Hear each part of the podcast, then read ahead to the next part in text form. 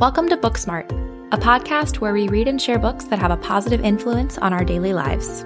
Whether it's self help, success, or something fun, we're here to help you read your way to a better you. I'm Melissa.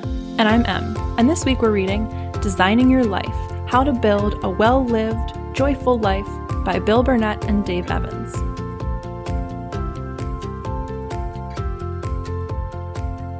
Look around your office or home, or glance down at the tablet or smartphone you may be holding.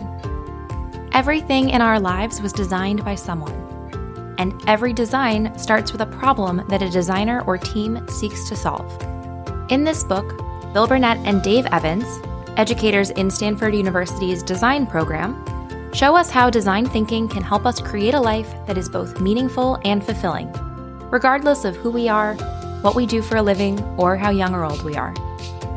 The same design thinking responsible for amazing technology, products, and spaces can be used to design and build your career and a life of fulfillment and joy. A life that is constantly creative and productive. To quote Dan Pink, designing your life walks readers through the process of building a satisfying, meaningful life by approaching the challenge the way a designer would experimentation, wayfinding, prototyping, constant iteration, you should read this book. So, Em, why did we read this book? Oh my gosh, so I love this topic. I think that I first became aware of life design around 2013. And I had been in a great job for four years, but I was realizing that I was ready to grow in ways that weren't possible at the company. But I did not know what I wanted to do next. I didn't know what I wanted to create next in my life, and I just felt really stuck. So, what do I do when I have a problem? I look for answers in books.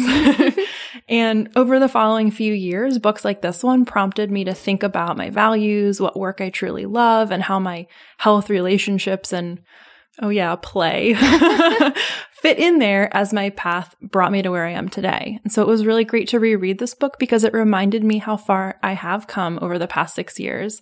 And it prompted me to celebrate the ways that I have really intentionally created a life that I love and it reminds me to think about how I want to keep life designing even when things aren't going quote unquote well. So this isn't just a process for a fork in the road or a period of dissatisfaction. It's a forever practice. Oh my gosh, I love that. I can't wait to hear all of your examples as we move through the book and our entire conversation. But I stumbled upon this book as a recommendation from the New York Public Library. I wasn't really looking for a new full time job. I feel really grateful for the job that I currently have that I love. But the title really intrigued me. Designing your life. It felt so intentional. And I've always felt that work was just one piece of my life, not the whole thing. Uh, but I've also struggled with the question, what do you want to be when you grow up? Because as a kid, I thought I would definitely have an answer by now, but I don't. I know I like where I am, and I think I'm heading in a positive direction, but I hoped that reading this book might give me a new lens to use. And I look forward to hearing if it did. Dun dun dun. okay, so let's open the book and get started.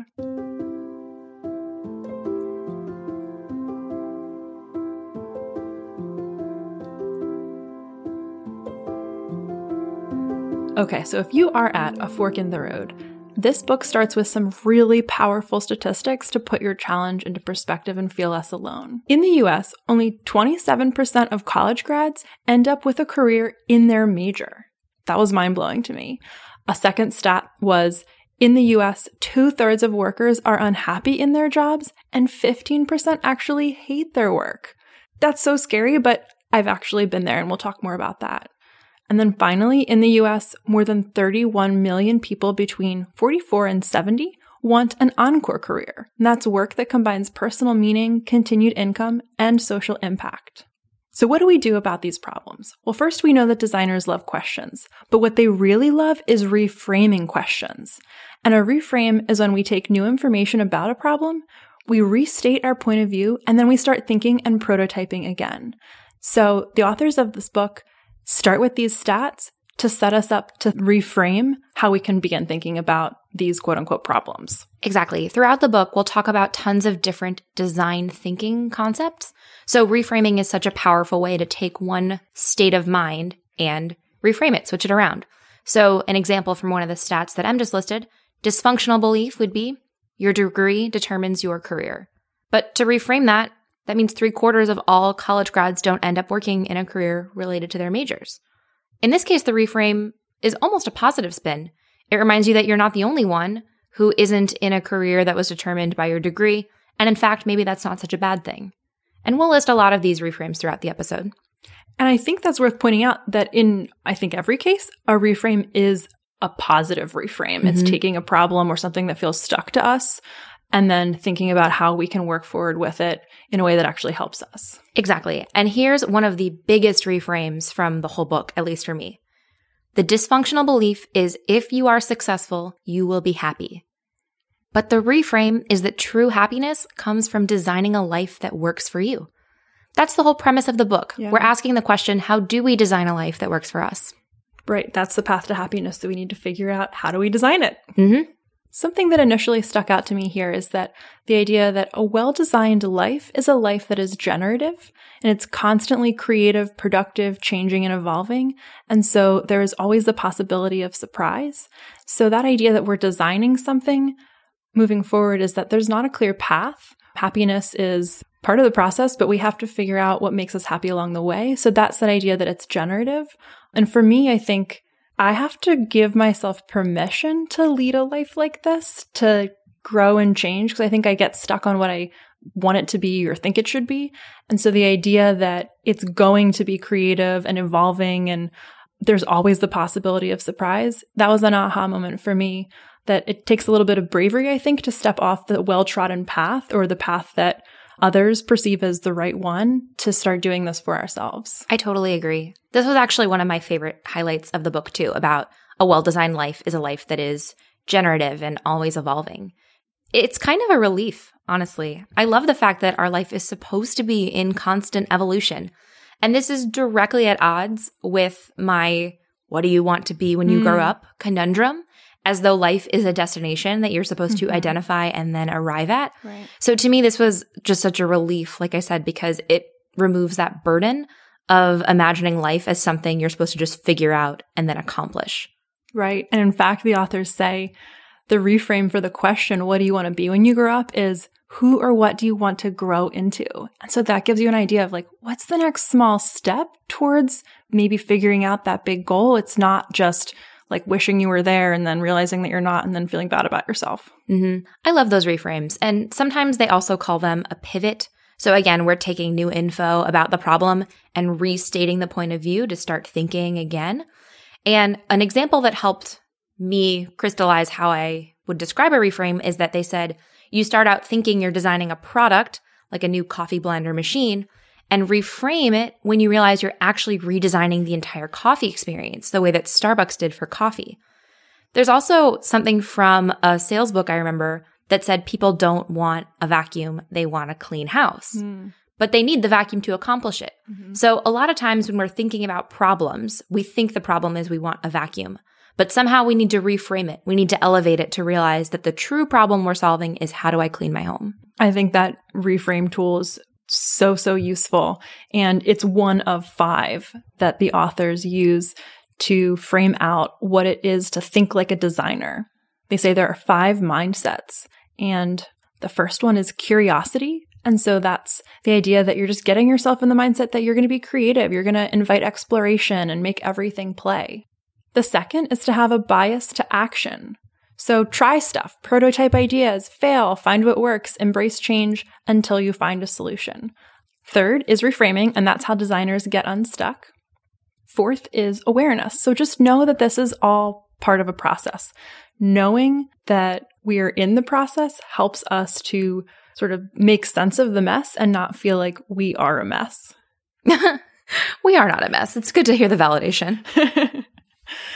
And the fifth mindset to think like a designer is radical collaboration. Just remembering that it takes a team. It's reminding yourself to know how to ask for help, ideas, and even knowing the right questions to ask so you can collaborate well with others. I think what all five of these support is what they call the biggest reframe at all, which is the reframe that your life can't be perfectly planned and that there isn't just one solution to your life. And that's a good thing. That's mind blowing in such a great way. Right? And they say, like, here's the big truth there are many versions of you, and they are all right. Yes. I literally have in all caps, and they are all right.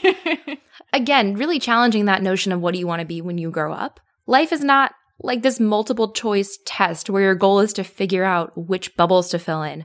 There are so many different correct options.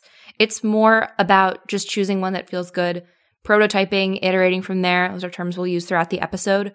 But again, the goal is not to figure out which is the most right of all of them. It's just to acknowledge that many paths are valid and wonderful and that you can just choose any of them with some careful design thinking. Yeah, amen. Mm-hmm. Okay, so the first step to start thinking like a designer in your own life is to start where you are. Thank God, since I don't know where else I would be. I know. We're here, and that's all we need to be. Yeah. My biggest takeaway from this chapter is that a lot of us put emphasis on problem finding. Mm. And I think non designers put more focus on problem solving. But what we want to do here is actually go back to the problem finding. We want to figure out what we're designing for. So the biggest first step is to figure out what's the problem. Exactly. And just realize that you're not too late, you're not too early, you're right where you're supposed to be. And so figure out the right problem that you want to solve. So the first thing is to be aware of gravity problems. So these are not real problems because you can't change them, and reality will always win. A good example of a gravity problem is salary expectation. You can't change the going rate for a poet or an SEO expert. It's something that's unfortunately kind of set. So if your idea of how much you want to earn in a year does not align with your desired job title, that's a gravity problem. And when you accept reality, then you're free to reframe an actual problem. Exactly. If you did want to be a poet, there could be ways for you to earn money doing that. But a reframe could also be that poetry is not the way that you have to earn money. Mm. So there are a lot of ways that you could reframe the problem to still keep poetry in your life. Mm-hmm. Something that I think is noteworthy about this section is that you'll hear us say problem finding and problem solving. Problems are not the same as issues. So an issue is something that's going wrong. A problem is just something that could be resolved or something that you're wondering about. Mm. I almost like to think of them more as curiosities. They're not Mm. just debilitating issues. That's not the same thing. What a fabulous reframe. oh, thank We're you, Em. Curiosities. We're doing such a good job already of being Yeah. life designers in training. okay, so let's start where we are and let's take the life design assessment, where we're going to talk through what it looks like to take the life design assessment. The authors ask us to check in on how we're doing in four areas of life our health, and that's also your mind, body, and spiritual health, our work. And this may or may not be the thing that you're getting paid for, but it is quote unquote what you do. And most people have more than one thing here. The third category is play. So that's any activity that brings you joy when you do it. And the fourth category is love. And this can be romantic, platonic, community, just in general, how is love flowing to you and from you in your life? So start by just asking yourself, how is it going in these four areas? And then gauge whether you feel like your tank is a quarter full, half full, three quarters full, or really full. There were two things that stood out to me when they outlined the four areas. The first is that play gets its own zone. Yeah. Especially as adults, I don't think we think about play as often as we should. So I like that they brought that to the forefront and mm-hmm. made me realize that my tank is not all the way empty. I do have some things in my life for fun, but maybe could be better. And the other is the definition of work, which is continuously defined throughout the book as just what you do, which I loved because I don't think we are just one career. I don't mm-hmm. think that the work that we do at our place of work is the only way that you can contribute. Mm-hmm. Like, for example, this podcast is a form of work Yep. for us. It certainly doesn't feel like a huge effort, but it is something we're doing. Yeah. If you work for a nonprofit or just any other volunteer opportunities, that could be considered a form of work as well. Yeah. Neither of us are parents, but someday if I were to have kids, that is definitely going to go in my work category. Absolutely. And that's a great example because it fits in two categories. Being a parent probably fills up part of your work tank and part of your love tank. Mm-hmm. So it's not that everything has to only fit in one, but this exercise I think is a good way for you to get an understanding of probably both where your energy is going and your time. Yeah, absolutely. Unfortunately for me, I'm similar to what you alluded to, which is that your play tank is a little bit low. Mm-hmm. And so I've actually been doing some version of this over the past, I think like since 2012. I have an Excel spreadsheet in which I measure my energy in my life in like various buckets of categories. And I looked back over six years worth of rankings and my play, which I've also called like my vitality bucket, is consistently the lowest over the past six years. I'm still reeling about the fact that you've kept an Excel spreadsheet for six years. I love it. Like I, I like to track where I am and it clearly helps me know where I am, but mm-hmm. in this practice, it has not helped me to create more player vitality. It is something that I'm really aware of. And I do think that I am doing better. And in this case, I ranked my play at about a half a tank, which is like, that's not bad. That's half full. Is that higher than it's been in the past? Yeah. Yeah. It's, it's definitely been lower that and it's definitely been higher than that, mm-hmm. but it sort of hovers around half full. That's so interesting to me that you've been doing this over time. I'm sure it's true for all of us that our tanks are constantly fluctuating, but this is a great starting point to life design because it'll help you identify maybe areas that could use a little bit of love, a little bit of a redesign. Yeah, to your point, like only you know what is good enough for you. So in my case, even though half a tank sounds fine, I know that it's not good enough for me. I need mm-hmm. more play in my life. Yeah. Maybe as we continue to talk about this episode, we can help you figure out how to incorporate more play into your life. I would love that. well, next up, we have a section called Building a Compass. We've figured out where we're starting. It's right where we are. Now we got to figure out where to go. And we know that the tools that we use sometimes to figure out where we are aren't the best ones. We tend to worry, overanalyze, and speculate about our lives. And these sometimes just keep us spinning in circles. They're not actually helping us move forward in that job, that relationship. They keep us on the couch watching Netflix instead of doing whatever we want to do to move forward in life. And so I love that the author said, This is not designing your life. This is obsessing about your life. And I can relate to that. The thing that stood out to me in this chapter was the concept of a work view compared to a life view.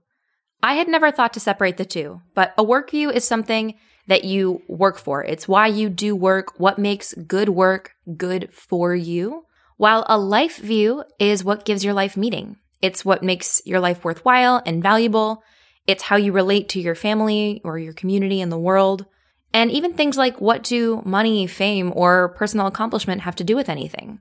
So, how important are things like growth, fulfillment, or experience in your life?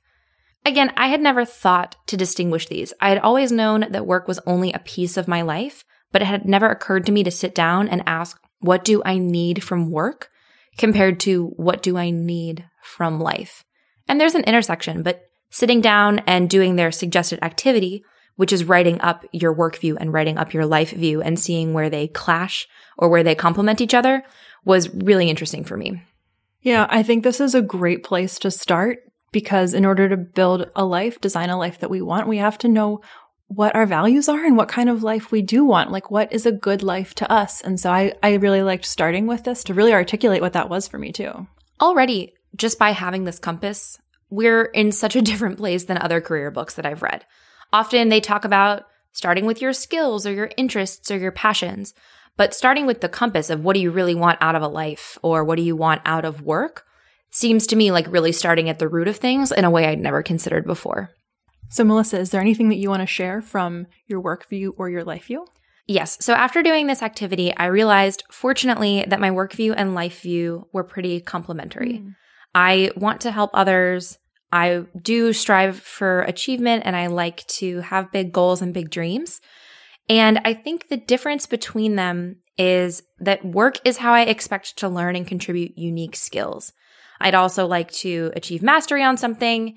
And it's a way for me to solve long term puzzles and problems. Mm. So I believe that I can bring people joy and meaning via like experiences. So right now I'm a manager. Mm. I think that's pretty solidly within my work view that I like to help others mm. and solve problems and push them. In my life view, though, my purpose is to connect with people and to create meaning. So you can see again how a manager, you would still mm-hmm. be connecting with others. But in my life, I want to try new things, to love and be loved. And I think that my work has to make me feel connected because work is part of my life. Mm. I see the life view as the bigger umbrella of mm-hmm. the two. And it's probably why if I'm just spending a full day alone, I feel kind of useless mm-hmm. because I don't have any human connections. I'm not an extrovert. Mm-hmm. I'm talking about even just a small phone call or yeah. grabbing coffee with a friend. But I do definitely need group activities in my life. I need mm. to feel connected to people. And I think that they're complementary because to me, success at work is maybe in the future speaking at conferences or Mm. feeling validation that I've learned a really amazing skill set and that I'm sharing it with others. So there's still that aspect of connecting and sharing. But then in my own life, a lot of the things that I value about connections with family and relationships are just a bit different. So Mhm. I liked separating the two, but again, was relieved to realize that they were pretty similar. Yeah, how useful. And it is showing you where you want to create coherency between the two and where you want to make sure you're bringing one into the other and vice versa. That's really useful for helping you figure out what next steps you might take when you're creating the next like prototype project in your life, making sure they include the, your values from both. Definitely. And the life view doesn't contain anything about me like mastering things. It's all Mhm. just about connecting. Yeah. While again, a big component of the work view is about skill mastery, development, Mhm. growth, and learning. And it was really helpful for me to notice that they were different. Again, Mhm. very intertwined. And I think they complement each other, Mhm. but I do need something different from work than I need from my relationships. hmm That's so fascinating. I think that ours are probably similar in terms of my work view being my skills and abilities and how I'm helping others with them. But then my life view was very similar to yours. It's about like to love and be loved and connect with others. And so I do want to more intentionally bring that connection into the work that I'm doing and really savor those experiences when I am working and have a chance to connect with a client over the phone or like it feels like it's easy to want to like have the call, get off the call, go on to the next thing. But to really, like I said, savor that experience will be important to me. And hopefully, this example can show people how you would use it as a compass. Mm. So for me, I would then use this work view to figure out how can I make sure that my work does feel challenging and that I have an opportunity to connect with others and all of the things that I value in the work view. And then I think other than doing this activity, a great way to wrap this chapter before we move on is the dysfunctional belief is that you should know where you're going. But the reframe is that you won't always know, but you can always know if you're heading in the right direction. So again, the compass imagery I think was really helpful Mhm. here, and I would highly recommend the work view and the life view activity. It's just a journal activity, and we'll put more info in the show notes. All right, next up is the idea of wayfinding. So now that we've got our compass with that true north, the goal is to use it, our work views and our life views, and knowing where we're heading to figure out our way. And we can use clues in front of us to figure out what the best way forward is. And engagement and energy are our two first clues. So to notice engagement in your life as the first clue, you want to figure out when you are experiencing something, whether it's a conversation, a project that feels like you're just completely involved. Um, you might be feeling that sense of flow that we've talked about, that sense of like ecstasy or euphoria, or even just like calm inner clarity, or time is standing still. You're not even aware of time passing. The authors say that flow is play for grown-ups and that a rewarding career involves a lot of flow states.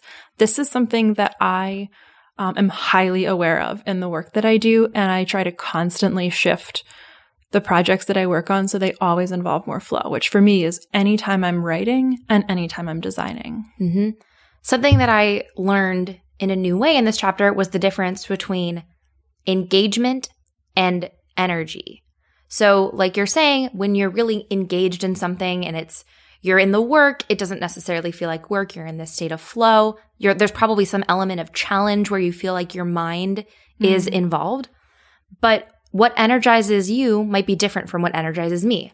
So for some people, maybe going into a meeting and having a brainstorm is really energizing. It Mhm. lifts you up. You love batting ideas back and forth. But for some people, although that is very engaging, it still really drains your energy and you walk out of it feeling like you just need a quick break. So separating those two, engagement and energy, was a new thought for me. That's so important to separate them that way. That's a great overview. And they do offer an activity for you to start tracking how engaged and energized you feel. It's a pretty simple exercise. As you move through your day, write down the different tasks or activities that you're taking part of, and then you can track how energized and how engaged you feel. Two different measures. then you get to reflect on what you've listed. And this was interesting to me because I did find that there were areas where I was in highly engaged, but it left me feeling a little less energized. And when you reflect and figure out what those things are, you get to decide next, like, do you want to do more of this? Do you want to do less of this? How is this going to inform your next choices in designing your life? So, Em, do you have any examples? So one example for me is always social situations, I feel highly engaged by having intense conversations with clients about what their vision is for their new website, what their brand is, what they stand for, how we need to make that come alive. And I am absolutely in a flow state, highly, highly engaged when I'm in those conversations. But afterwards, I am beat. Like it takes energy out of me. I probably feel like a spike during the conversation energy wise, but then my barometer dips way low afterwards. I can totally relate to that with teaching. Mm. So I teach classes and when I'm teaching for three hours or I've taught for six hours in the Mm. past, it's such a long day, but I feel highly engaged the whole time. And it is a bit energizing. I think I ended up rating it kind of in the middle Mm. because by the end, especially for a longer class, I'm totally beat. But there is this real like sense of accomplishment. And during the class, I feel useful, which really Mm. buoys me. So it does absolutely take a lot of energy. I don't Mhm. think what's important to note is energy is not a measure of good or bad Right. necessarily. It's just how much does it take out of you. Right. Being aware of it. hmm Doing this exercise was a huge help for me just to notice within my day to day what was I spending time on and was it energizing me? Mhm. Even little things like I meet one on one with all my direct reports, and I used to put all of them on Mondays. And those are highly engaged sessions, but they take all of my energy because I'm so present. And putting them all on one day wasn't really serving anyone. Mm. So I actually recently split them up. So I have two a day instead of just putting them all on Mondays. That's great. Yeah. It's so useful to figure out what the patterns are so that you can start fixing them. I noticed for me that every time I listed scrolling on Instagram or any kind of social media that I was not engaged with the experience and it did not energize me, which really makes me question like why am I doing this? And I know we talked in episode 4 about atomic habits how there's a real like craving and reward associated with scrolling on Instagram, but now that I have the awareness that it's not serving me well at all, I'm really trying to think critically about how I can change that habit in my life. hmm It's interesting. My biggest takeaway from this was I can't, nor do I want to eliminate all of the high energy Right. activities. But as I mentioned before, I wanted to stagger them a bit. Mm. But I do think you probably want to avoid low engagement, low energy activities. Um, but that's probably not a hard and fast rule. Mhm. The goal isn't to optimize for all in one direction. Right. It's more just about awareness. Mhm. The next section is about getting unstuck. The biggest takeaway I had about this section is that designers know you never go with your first idea. When you have a lot of options, you tend to choose better. And I had literally never thought about this before. I think that the dysfunctional belief that I had is that you have to come up with the right idea and then pursue the right idea. Instead, the way that they reframed it here is that you can't possibly know what the right idea is unless you come up with many ideas so that you can explore, even if for a minute, tons of different possibilities. So, this was, I think, a really healthy Mm. reminder for me. I'd never considered that before I hunted for a job in the past. Maybe I should brainstorm a ton of different ideas that sounded appealing. Or I'm sure in listeners' day to days, there's tons of opportunities where instead of trying to find the best perfect idea, maybe you would benefit by trying to list out 10 or even 20 ideas first. hmm And just don't even focus on the idea that there is a best one idea because holy cow, that leads to so much pressure Mhm. and then as a result, indecision. And it doesn't feel good. This was something that I, this was an aha moment for me as well because I have this practice of every year looking over my life and noting what worked and what didn't work. And every year for the past three years, I have listed in the what didn't work column this idea of me obsessing anytime I was ready to like add a new element of work, obsessing that there was one right idea, that was the one right portfolio item to add to my career to move forward. Every year, I just spend so much energy thinking about this one thing when in fact I could have reframed this and thought I need a lot of ideas so that I can explore any number of possibilities for my future. And that would have freed me to start taking action on some of them rather than just spinning my own wheels about like, should I write a book or should I start designing on a new web platform or like, what is the right idea? There is no right idea.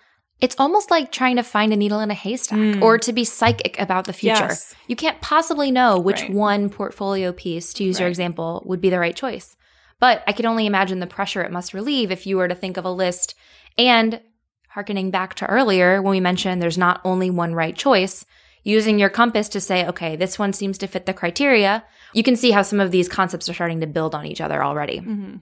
In this chapter, another concept that was a real aha for me is when they said the truth is that all of us have more than one life in us. Yes. There is no one idea for your life. There are many lives you could live happily and productively, no matter how many years old you are. And there are lots of different paths you could take to live each of those productive, amazingly different lives. Again, it's the what do you want to be when you grow up totally debunked. Mm-hmm. There are so many ideas that you could choose. All of them are correct. And now you do have a little bit more in your arsenal. You have the compass, mm-hmm. you have the good time journal, so you know a little bit more about yourself. But even so, the goal is still not to just figure out the one magic solution. It's to identify something that fits and to acknowledge that others would have fit too, but just to commit and move forward in one direction. It's so liberating. Another tool suggested in this chapter is the idea of mind mapping to just get ideas for what these potential lifetimes could be for you. And so we're probably all familiar with this idea that to mind map, you start with a concept in the middle of your page and then you just start creating layers of word associations around it. The authors recommend just spending three to five minutes on that because that forces you to think quickly and creatively and broadly um, and not get too stuck in making connections between the center idea you have and the extensions that it grows. Exactly. The whole point of this exercise is to do it without judgment. So now that we've been freed of finding the perfect idea, just spend those three to five minutes writing down everything you possibly can without judgment. I tried to think of some things that were more absurd to see if then if you reel it back, mm. then it hmm. becomes something that's a little more possible. Mm. If you haven't tried any mind mapping before, I would highly recommend it. It's a really great way to just get out of your head, quite literally, and onto a page. Another concept that was introduced in this chapter, Getting Unstuck, is the idea of anchor problems. And these are problems that hold us in place and prevent motion because we're only anchored to one solution that we're willing to accept. It's that idea that there's only one right answer or only one right idea. And I really found myself stuck with an anchor problem, which I mentioned in the intro when I was ready to leave this great job I had after four years. I now know that I was ready to leave it, but in the past, I didn't want to leave that job. I truly loved the company and I loved what I did. And so I just thought, I just need to get more engaged. I just need to stay here at this company and solve a different problem. But in fact, that was the anchor when it was, it was really time for me to leave and learn and grow elsewhere. So to deal with an anchor problem, we use some of those principles of design thinking, which is first to reframe the goal and reimagine a new solution. So eventually, after honestly about a year or more of agonizing, frankly, over what I should do and being frustrated that I wasn't more engaged, I realized, like, what if I could still work here but just as an independent contractor. So I could take on other clients and projects that would enable the growth that I really wanted in the next phase of my career. Mm. And so when I got to that reframe, it felt like the world opened to me. And that points at something that's really important to know if you're experiencing an anchor problem, which is that we really are afraid that if we try something, it won't work and we'll be permanently stuck. And so we feel like we're kind of screwed. I know exactly what you mean because often our choices feel permanent. I think that's maybe something all of us could stand to reframe. Mm. So the dysfunctional belief is that every choice I make is permanent. I am stuck. I am drowning. But the reframe is that you can always make a different choice later. Absolutely. It would have been so freeing to realize that at that point in my life. But instead, I just came home from work in that final year and moaned to my brother a lot. Like, I'm so afraid. What if I'm unable to be happy at any job? Like I took this one job and made it my entire life. And I just kept myself really afraid and really stuck. And I'm sure listeners have felt that way too about different things, whether it was a job, maybe even a relationship mm-hmm. that you might have anchored yourself to. Mm-hmm. I think this is a very relatable feeling. Mm. And so, a way to move forward past that fear, past our delight in the comfortable and the familiar is to start designing small prototypes to test the water. And so that's eventually what I did. Once I reframed the problem and realized that I could probably still keep that company as a client, I did quit that job and I did keep them as a client, but it was only when I had a new agreement with a new client for whom I was going to dedicate a large chunk of my time every week. So I felt like I had a sort of a safety net to fall on. I didn't just have zero clients and I wasn't just going out with nothing to do, starting completely from scratch. I had two clients, um, both of whom were sort of covering my nuts and bolts of what I needed to do financially and in terms of my stability. What I love about this too, to refer back to the good time journal, is that you probably realize that there were tasks involved and the projects that you were doing were things that you enjoyed and felt energized by, but something about the full time employment at that specific company was not matching your compass exactly. That is exactly what happened. And in fact, it's what kept happening as I continued that prototype. I realized that some of the things I was then doing for this new client weren't quite in my wheelhouse. And so she and I had several conversations over the course of that next year over what it would look like for me to design a role that really worked within her team. I love that. I think that's such a powerful example because most people assume that if a job isn't working, you leave or mm-hmm. you have to change everything about it. But what I love that you did is you identified the parts that were still working mm. for you and then you figured out how to design around it. Mm-hmm. It's that concept that you fail fast and you fail forward. And frankly, they don't even really feel like failures when you're realizing that you're just tweaking things. You're just gaining intel and then you're figuring out what to do with that as you move forward. You also use the word prototyping. Mm-hmm. That's a big product term, design thinking term. That's where you create a version of something, probably an earlier version, and then you test it out. In time, it's almost guaranteed that the prototype will evolve. Mm-hmm. You will mm-hmm. iterate on it or you'll change little things. You use the word tweak, you'll tweak mm-hmm. it over time. That's not something I had ever applied to my work either, this concept of prototyping, but I think it's so smart to put your foot in the water a little bit before you dive in head first.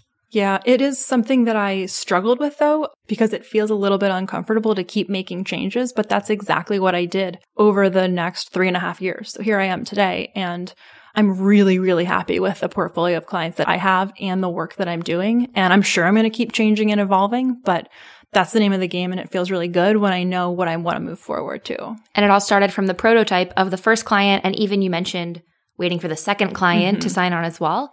And I'm sure everything about your process has been tweaked a little bit. The way mm-hmm. that you work mm-hmm. with clients or find clients, I can only imagine it's been a very iterative process. Yes, to say the least.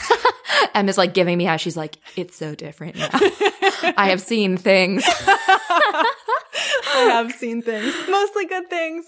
mostly good things. But again, this also reminds us that life is generative. It's that highlight mm. we loved so much from the beginning of the book. You're constantly learning, finding new creative ways to do things, and that that is the point. There is not one perfect final outcome where you will have arrived at a finish line. It's just mm-hmm. constantly generative and evolving. Next up, we want to put all these concepts together in how we design our lives. But first, a quick break. Today's show is brought to you by Audible. Audible is offering our listeners a free audiobook with a 30-day trial membership. Just go to audibletrial.com slash booksmart and browse the unmatched selection of audio programs. Download a title free and start listening. It's that easy. Go to audibletrial.com slash booksmart to get started today. Why Audible?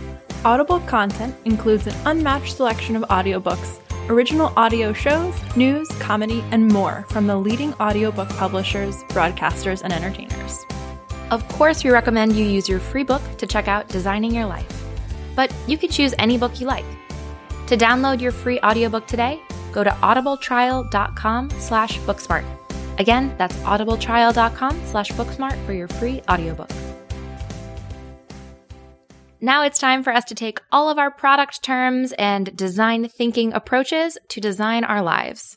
In the book, they say that working with adults of all ages, they've found that where people go wrong, regardless of age, education, or career path, is thinking they just need to come up with a plan for their lives and it'll all be smooth sailing.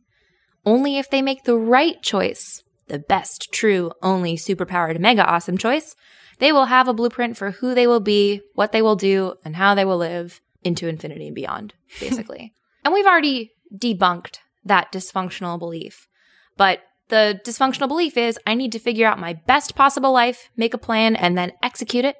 But we are here to reframe it and say that there are multiple great lives and plans within each one of us. And you get to choose which one you use to build your way forward to next. Thank goodness. Thank goodness indeed. There is no right choice. We will live many lives. I loved that idea. And this was a huge aha moment for me.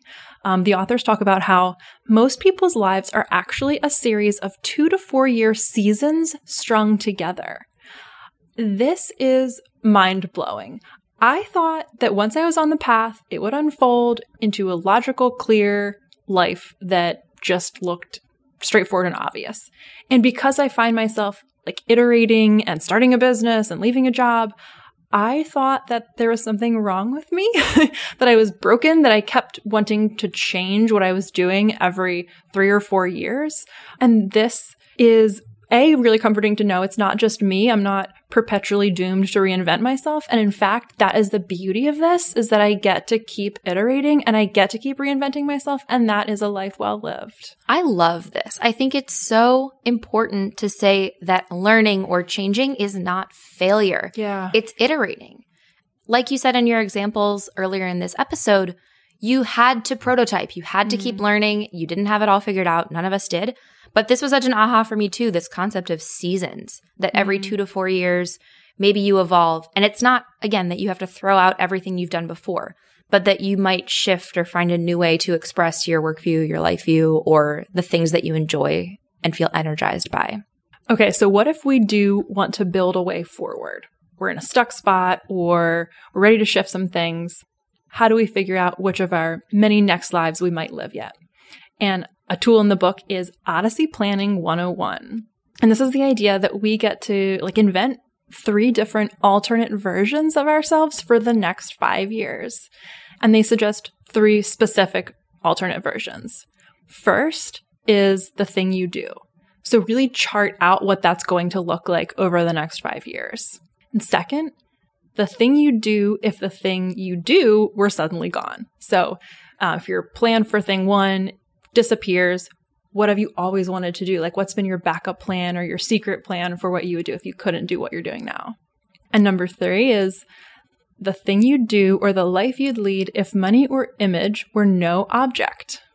This one is where things can get a little crazy, which I loved. I really liked this suggestion because so often we even hear people talk about, like, what's your five year plan?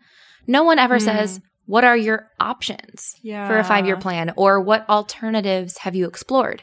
Mm. And taking the time to do this Odyssey planning exercise will take maybe an hour or two, depending on how in depth you want to go, mm. but certainly longer than five years in total. Mm-hmm. So you have the opportunity to really chart out what could the five years look like for you in the span of, you know, a day or one sitting. Mm. And I thought this was really new information. I mean, it sounds kind of obvious as we read through all these books, like, oh, yeah, that'd be nice to explore alternatives.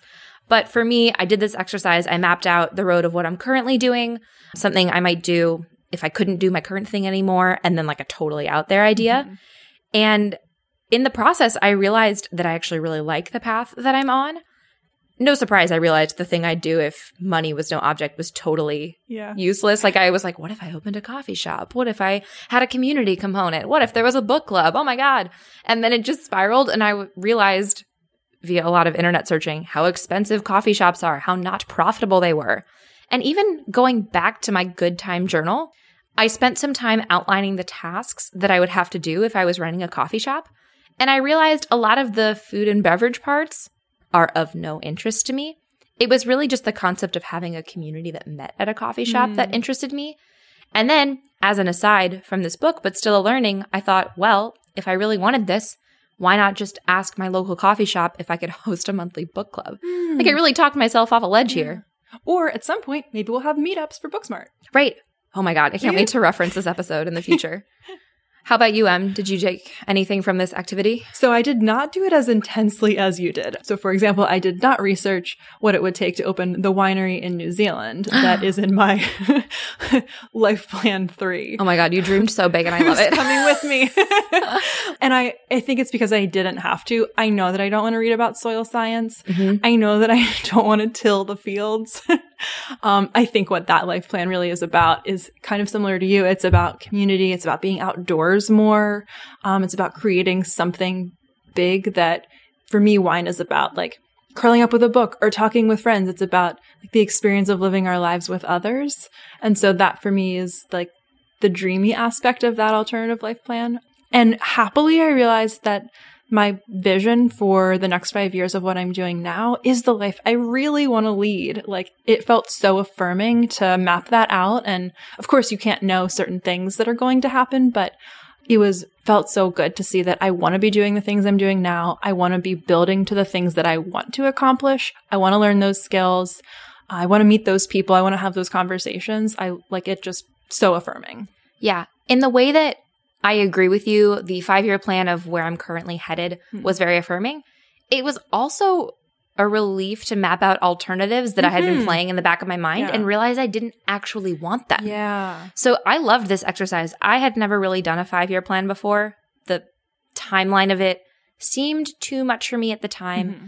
But in the way that they suggest, which we'll include in the show notes at booksmartpodcast.com slash five, you can really see that it is attainable to just think really big mm-hmm. about major things each year. It's not that you're planning out every single thing you're going to do on every single day, but I really liked visualizing the lives that I could be leading. Yeah. And to the point in design thinking, it was fun to think about multiple options and realize there were a lot of good choices. Yeah, right. To your point, like just because you and I happen to find in this exercise that the thing we're doing now is the thing we want to keep doing, it doesn't mean that um, option two or three are wrong. If you do this exercise and you find out that the thing you considered your backup plan is actually what you want to keep doing, or crazy life idea number three is actually more attainable to you than you thought it was, um, those will be huge, huge breakthroughs. My last thought on this is that I mentioned I'm on a path that feels good to me, but I actually have two five year options that start where I am. Ooh. So the great news is that using the compass and the life view and the work view, I know that I'm on a good path, mm. but I I now feel more okay acknowledging that it could go a couple different ways instead of that. assuming I'm locked into one five year option. Mm. And now we can start prototyping. Yes, which is a perfect we, segue. I mean, you can prototype those options. yes. So we mentioned prototyping before, which is the next section in the book. And because we don't have reliable data for the future, obviously we are not psychic. Hmm. So what we want to do instead is prototype. We want to ask good questions, test, iterate. We want to out our hidden biases and assumptions and create momentum to fail fast and forward. I think a big part of this is that try and fail. Like it is okay. That is the name of the game. That is what designers do as part of the process. So again, it goes back to that mindset of being a designer is the awareness that you're in this as a process. If you fail in this case, it's not that you fail at life. It's that you discovered a failure in this prototype and it now enables you to create a better one going forward. What I love about prototyping too there's a product term called the MVP, the minimum viable mm, product. Right. So to me, I see prototyping as what's the smallest version of the thing I'm thinking about that'll give me a taste of this career mm-hmm. or this work? Mm-hmm. And that's why the activity suggested in this chapter is to interview someone who has the job you dream about to learn more about the in and outs. And to be clear, this life design interview is not a job interview. You are not asking for anything other than knowledge. But to think again with the prototyping mentality, they have the job that you think you might want so they can give you a ton of insight without you having to go out and try it yourself. I loved this concept and I wish that I had done this to prepare more and feel more brave before quitting my job. If I had interviewed other freelancers or small business owners, I think I would have been more prepared for what I would eventually have to tweak and change when I did quit my job and when I learned certain things worked or didn't work for me. But it also would have made me feel so much more comfortable with what that great beyond looked like. And I think I would have taken those next steps a lot sooner. Yeah, it's so tough to know what you don't know, hmm. obvious as it sounds. But by interviewing somebody in the shoes you hope to fill, you can start to get a clearer, more accurate picture of the life you're thinking about. Mm-hmm. And then a next step to that, of course, is a prototype experience. So you can watch others if somebody will let you shadow them, perhaps, or you can just start doing it yourself. Like if I wanted to start my own business as a writer and a web designer, prior to quitting my job, I could have just taken on a couple small clients prior to doing that. Instead, I did it all as one big leap. But again, I think that would have made me feel a lot more comfortable taking those steps and eventually making the big decision to quit my job. Yes. What a great example, too, of what is the smallest amount of work you could take on on the side to test it out? Mm-hmm. If you think you want to be a web developer, see if you can build a friend's website.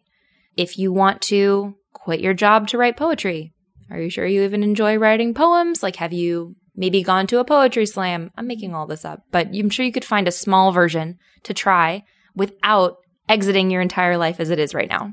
Yeah. And again, it's the idea of awareness. Like, as you were just saying that, I realized so I did run prototypes, but I didn't think of them that way. So I had built websites on Squarespace, but I didn't think of them as me testing out my future career. I just thought of it as play.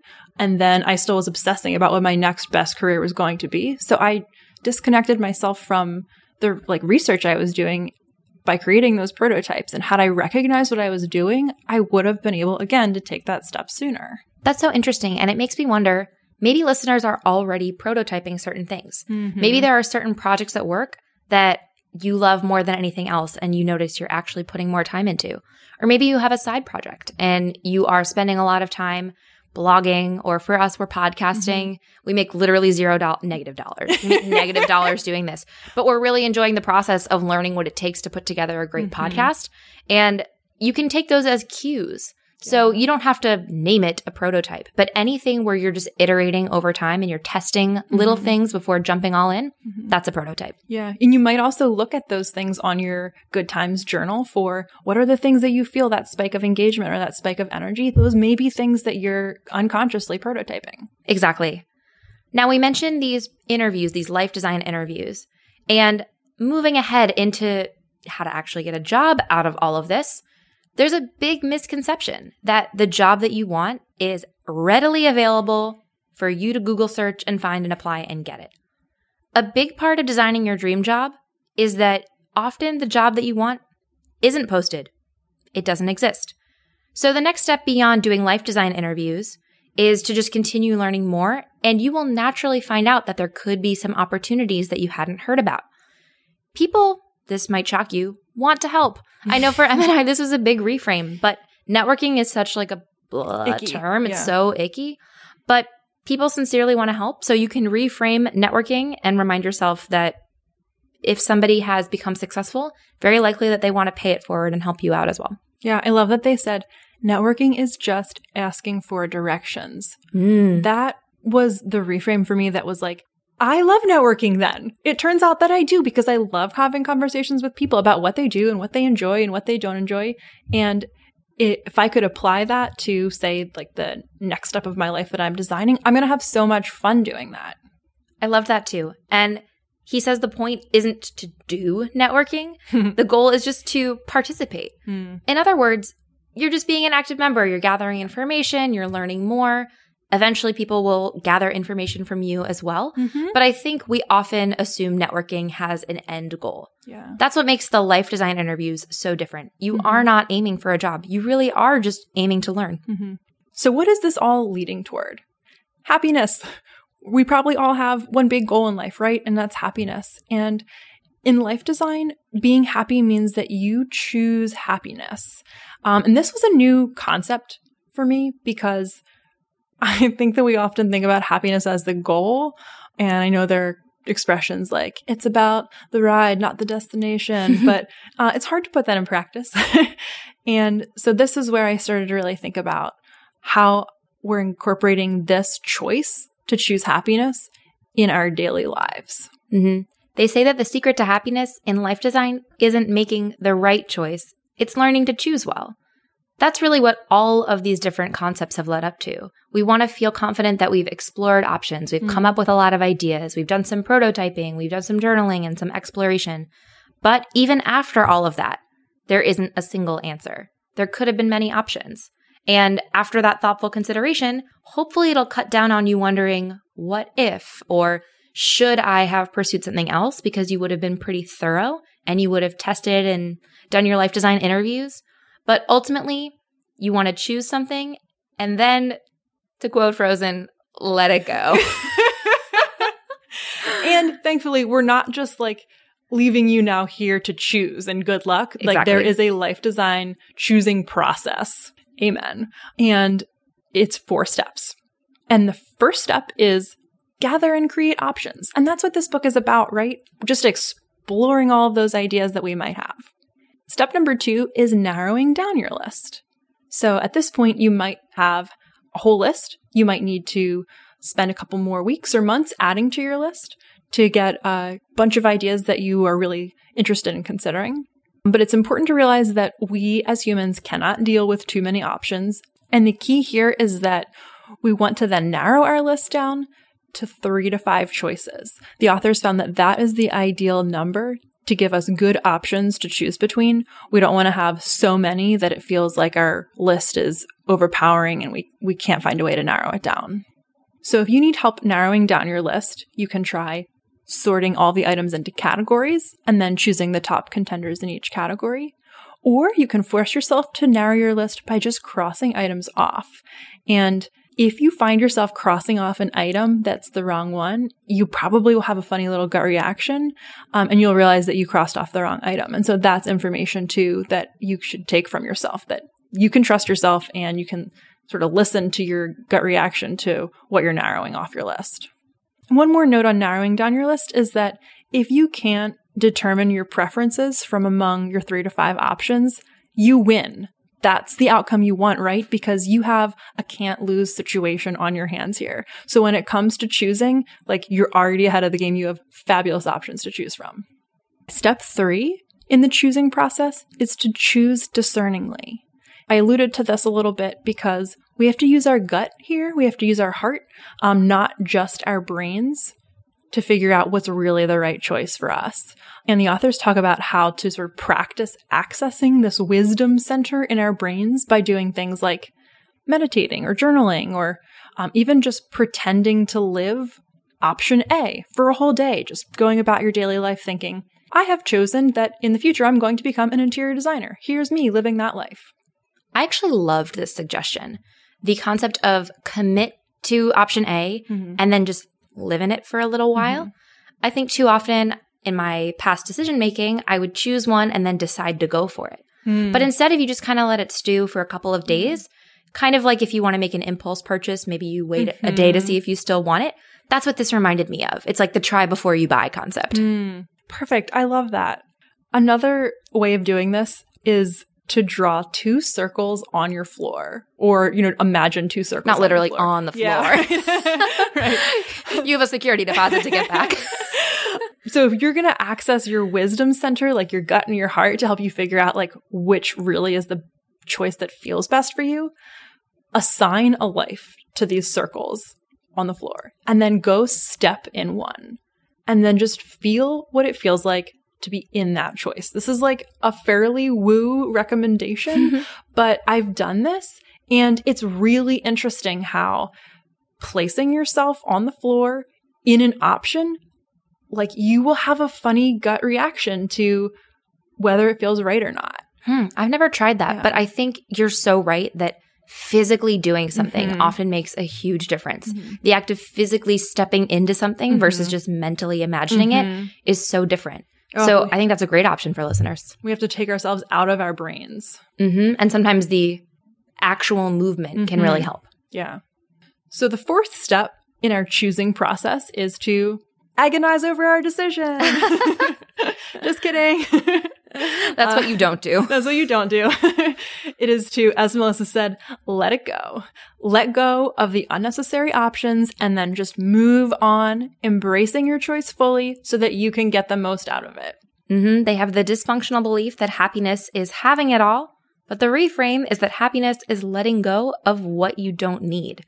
And I love this quote. They said the problem with letting go is that it's more of an inaction than an action. Mm. And your hmm. brain hates that. So the key to letting go is to move on and to grab onto something else. So instead of just letting go and like stewing in it, mm-hmm. instead grab onto something, put your attention somewhere else, take an action. Right. Agonizing like drains our satisfaction with the choices that we've made and it distracts us from getting energetically ahead on the choices that we did make. So we're just holding ourselves back. Exactly. Agonizing is the action you take when you didn't choose another one. Mm-hmm. So make sure you have something you can do so that your brain doesn't latch on to the what ifs and the stewing and the, ah, my life. Yeah. They said, make the best choice that you can, given the time and resources available to you, and then get on with it and build your way forward. Exactly. Another final concept is about failure immunity. So in life, failure is inevitable. But unfortunately, a lot of us are taught that failure is bad. Mm-hmm. But when you take this approach to life design, you are inevitably going to experience failure. And in fact, failure is a great opportunity to learn. So, a dysfunctional belief is that we judge our life by the outcome, but truly the reframe is that life is a process, not an outcome. And every time you fail, it's really just learning something new about what you like or what you don't. Right. We're always growing and changing. That's part of the process. And when you reframe failure and think about it as prototyping or just gaining new knowledge to help you figure out how to move forward, honestly, failure becomes kind of fun. Mm-hmm. Failure is just the raw material of success. Mm. That's how they frame it in the book. We all screw up, we all have weaknesses and growing pains, but I'm sure everyone listening can imagine one story that seemed like a failure at the time, but you've truly learned and grown from that. And without it, you wouldn't have the knowledge that you do today. Absolutely. I love the next exercise, which helps us to remember those times in our lives where we may have failed, but we can start to reframe how we are thinking about them.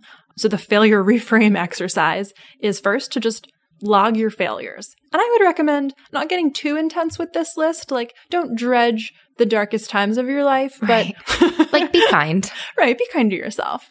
And then two, to categorize them. And there are three categories that you can put your failures in. The first are screw ups. And these are just simple mistakes that you'd normally get right, like typos on important emails where you wish it didn't happen, but it did, and it's time to move on. So the best way to handle a screw up is to apologize if needed, but basically just to move on from them.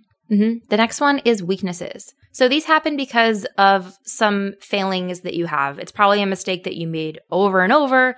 You've probably already tried to correct it and you've improved as far as you think you're going to. And honestly, some failures or weaknesses are just part of your makeup. And the best strategy is avoidance of the situations that prompt them instead of just continually spinning your wheels and trying to improve. The third category of failure are growth opportunities. And so these are failures that didn't have to happen in our lives, or at least don't have to happen again, but there is huge opportunity to look at these and figure out what they have taught us. The thing that I loved about this exercise using the categories is that it acknowledges that failure takes different forms. Mm. You shouldn't spend time agonizing over the screw ups because there's nothing to be done. Right. You always get it right. Life happens. Just mm-hmm. apologize and move forward. But instead, if you focus on the growth opportunities, your energy is actually going to go somewhere productive. So I thought that this was a really helpful reframe in itself to just acknowledge that failure comes in different forms. I loved that too. It takes some of the weight off of those failures in our past that we can put them to work for us. Um, we can learn from them what we need to, and we can figure out what we would do differently next time. And then we can go forward having sort of shed some of the baggage of of those problems too. Mm-hmm. And there are also some things that we don't have to beat ourselves up about. Yeah. So it goes both ways. Mm-hmm. Another concluding concept is about building a team. So the dysfunctional belief is that it's my life, I have to do it myself. But the reframe is that you live and design your life in collaboration with others. And in other words, it's a communal effect. So if you're working with others and sharing resources, it's going to compound and all of you will work better together and enjoy life more. Right. And these people, our team, these could be our partners, our bosses, our community members, our clients, our kids, our neighbors. Basically, people are in every one of our prototypes as collaborators, participants, and informers. And in fact, to really formalize this, an activity that they suggest is creating a life design team. So this is a list of three to five people who are your supporters, your mentors, people who will really actively be interested in designing a life with you and who would regularly meet up. So I think for most of us, like me personally, my takeaway here is just to share in my life and my thoughts with other people. But if you did want to create a more formal team or to even have a few people who all want to read this book together, that's something that you could try as well. All right. So to wrap all of this up, let's think about our life pie. We have slices for health, for work, for love, and for play. And we get to decide every day what's important to us and what's a key component of the life we want to build. There is no perfect pie. Our pies change every day. And throughout the book, we introduce the idea of life design by using five simple things. First, be curious. Second, try stuff. Have a bias to action. Third, reframe problems. Four, know that it's a process and have awareness about it. And five, ask for help. So, using these five mindsets, you have the tools you need to start designing a life you love. And you also have a compass, right? You have that work view and your life view that are guiding you towards your true north. And you also have a way to keep practicing with those prototypes, checking in on what you're building toward, whether you like it, testing and failing and trying again. And with all of these tools, we have the ability to design a life that works for us, that we love, and leads us toward choosing happiness every step of the way. Before we share our bookmarked activity, Melissa, how will you carry this book with you into the future? I know we talked about this already, but the work view and life view exercise was really life changing for me. Like, not to be dramatic, but I had really never thought to separate them before. And I think using those views as a compass is something I'm excited to continue to refer back to and iterate on mm. over time. I also really love the product design concept of iteration and idea generation. Mm. Uh, but I'd never thought to apply it to my own life. So the suggestion to always come up with tons of ideas instead of trying to produce a perfect singular mm. idea on the first run is something I want to carry with me both into future career decisions and really into any life decisions. Hmm. Awesome. How about you, Em? So the idea of prototyping really stuck with me implementing that bias to action mindset around actually testing out ideas for my life design. And it serves me so well by freeing me from obsessing and mm-hmm. helping me take action when I'm stuck. So we mentioned in the beginning of the episode that of my tanks for health, work, play, and love, my play tank was middling to empty. So I do play, I do have fun, I love spending time with friends, making art. I'm currently spending a lot of time antiquing for a bookshelf that I'm on the hunt for, Ooh. which is such a fun pastime. But something still feels missing to me in this tank, which is why it's like halfway or almost dry. depending on the day. Um, and the reason I think I'm not embracing play in my life is because I'm drawn to things that feel big and unattainable to me right now. So, for example, I keep thinking that I would love to learn to play the drums or to dance the tango. So cool but you just don't know how to do either of these things overnight. So, to start with, I'm going to prototype one of these ideas, and I'm not sure which yet, by taking just one drumming lesson or one tango lesson. And I'm going to see if I like it, if I want to keep doing it, or if I want to try prototyping something else. So, if you want to be on my life design team, Melissa, and you listeners, you can hold me accountable and I'll report back. I love that. I can't wait to hear how your first lesson goes. Me too. What I love about this too is like you're not going out and buying an entire drum kit, yes. which is super expensive, but the idea of just taking one class or one tango lesson is really attainable and it'll give you a good taste of if you want to continue. Now that I've narrowed it down to just one class, I'm really excited to just try. Yes, so exciting. Yay. There are so many great activities listed throughout this book, and you can download worksheets and learn more in the show notes at booksmartpodcast.com slash five. That's the number five. In the meantime, here are two of our favorite activities. First up, try creating a health, work, play, love dashboard. Imagine each category as a tank and reflect on how full your life feels in each category. This helps you figure out where you're starting from in your life design process. The second bookmarked activity we'd recommend is the Good Time Journal. Simply list out activities and tasks you do throughout the day, and for each one, mark how energized it makes you feel and how engaged you feel while doing it, and if you experience a state of flow. These are important clues for discovering activities you might want to build on as you design a life you love. Thanks for joining us this week. To view the complete show notes and learn more about designing your life, visit booksmartpodcast.com slash five. We've also included our top takeaways and the bookmarked activities for easy reference. Once you've read the book, we'd love to hear about it. Tell us if you've tried the dashboard or the journal, or if you had any aha moments by emailing us at hello at booksmartpodcast.com. You can also leave us a voicemail at 929 515 book. That's 929 515 B O O K or 2665. Lastly, we do have a quick favor to ask. If you enjoyed this episode, and we hope that you did, we hope you'll leave us a five star review in Apple Podcasts. Reviews let Apple know that great listeners like you enjoy our show, and that helps us expand our reach in search results. Thanks again for joining us on this week's episode of Booksmart. Until next time, happy reading.